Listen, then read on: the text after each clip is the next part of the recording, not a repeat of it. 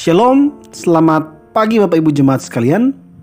Mari sebelum kita memulai akan segala aktivitas kita di penghujung minggu ini, mari saya mengajak kita bersama, kita mau mulainya dengan merenungkan satu bagian firman Tuhan yang saya pilihkan buat kita sekalian dari surat Paulus kepada jemaat di Korintus. Surat 1 Korintus. 1 Korintus 15 ayatnya yang ke-12 sampai dengan ayatnya yang ke-19.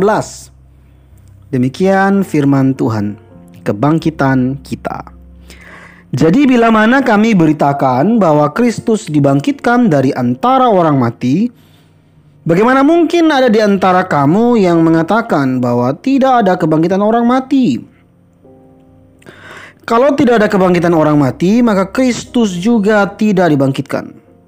Tetapi andai kata Kristus tidak dibangkitkan, maka sia-sialah pemberitaan kami dan sia-sialah juga kepercayaan kamu. Lebih daripada itu, kami ternyata berdusta terhadap Allah. Karena tentang Dia, kami katakan bahwa Ia telah membangkitkan Kristus, padahal Ia telah membangkitkannya. Kalau andai kata benar bahwa orang mati tidak dibangkitkan, sebab jika benar orang mati tidak dibangkitkan, maka Kristus juga tidak dibangkitkan. Dan jika Kristus tidak dibangkitkan, maka sia-sialah kepercayaan kamu dan kamu masih hidup dalam dosamu.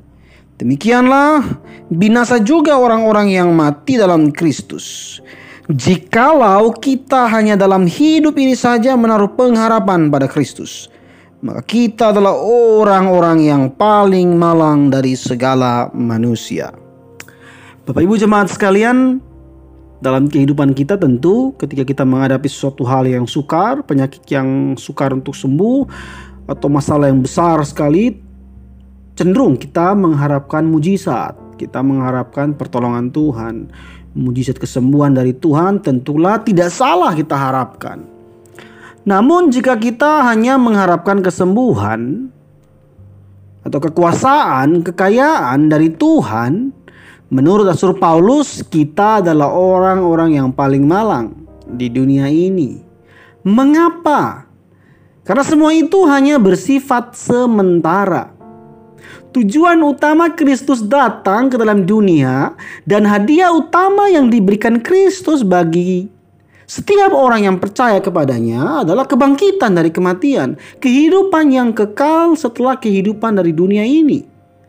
Ya, karena Kristus telah bangkit sebagai yang sulung dari orang-orang yang telah meninggal, maka kita pun yang nanti akan mati, bahkan saudara-saudara kita yang percaya kepada Kristus yang sudah mati, suatu saat nanti akan dibangkitkan seperti halnya Kristus bangkit dan mengalami kehidupan yang kekal bersama dengan Dia dalam damai sejahtera yang tak terkira di dalam kerajaannya yang kekal selama-lamanya kebangkitan itu adalah awal dari kehidupan yang baru bersama dengan Tuhan.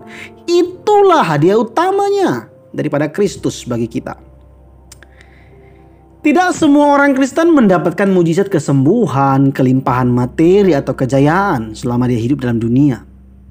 Namun semua orang yang percaya pada Kristus pasti akan dibangkitkan ketika Tuhan Yesus datang kembali di akhir zaman.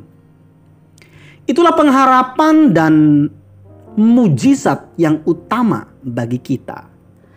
Karena itu janganlah berkecil hati jika di dunia ini kita masih menghadapi berbagai macam kesulitan atau sakit penyakit dan berbagai hal lainnya. Tetaplah berpegang teguh pada pengharapan iman kita. Hidup yang kekal dan mahkota kemuliaan telah tersedia bagi setiap kita yang percaya kepadanya. Ingat Bapak Ibu, hal terbesar telah Kristus lakukan buat kita.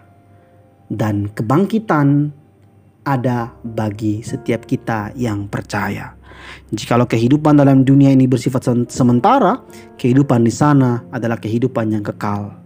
Kebangkitan dari kematian adalah hadiah terbesar dari Kristus bagi kita untuk memasuki babak baru bersama dengan Tuhan di dalam kerajaannya yang penuh damai sejahtera, penuh dengan hal-hal yang tidak kita dapat pikirkan dan bayangkan. Melebihi semua itu. Untuk itu, setialah, berimanlah teguh kepada Tuhan Yesus. Bukan untuk mengharapkan hal-hal yang bersifat sementara dalam dunia ini. Tetapi ingatlah, yang terbaik sudah kita peroleh di dalam Kristus. Itu kebangkitan dari kematian dan kehidupan yang kekal bersama dengan dia kelak. Shalom, selamat memulai hari. Tuhan Yesus memberkati kita sekalian.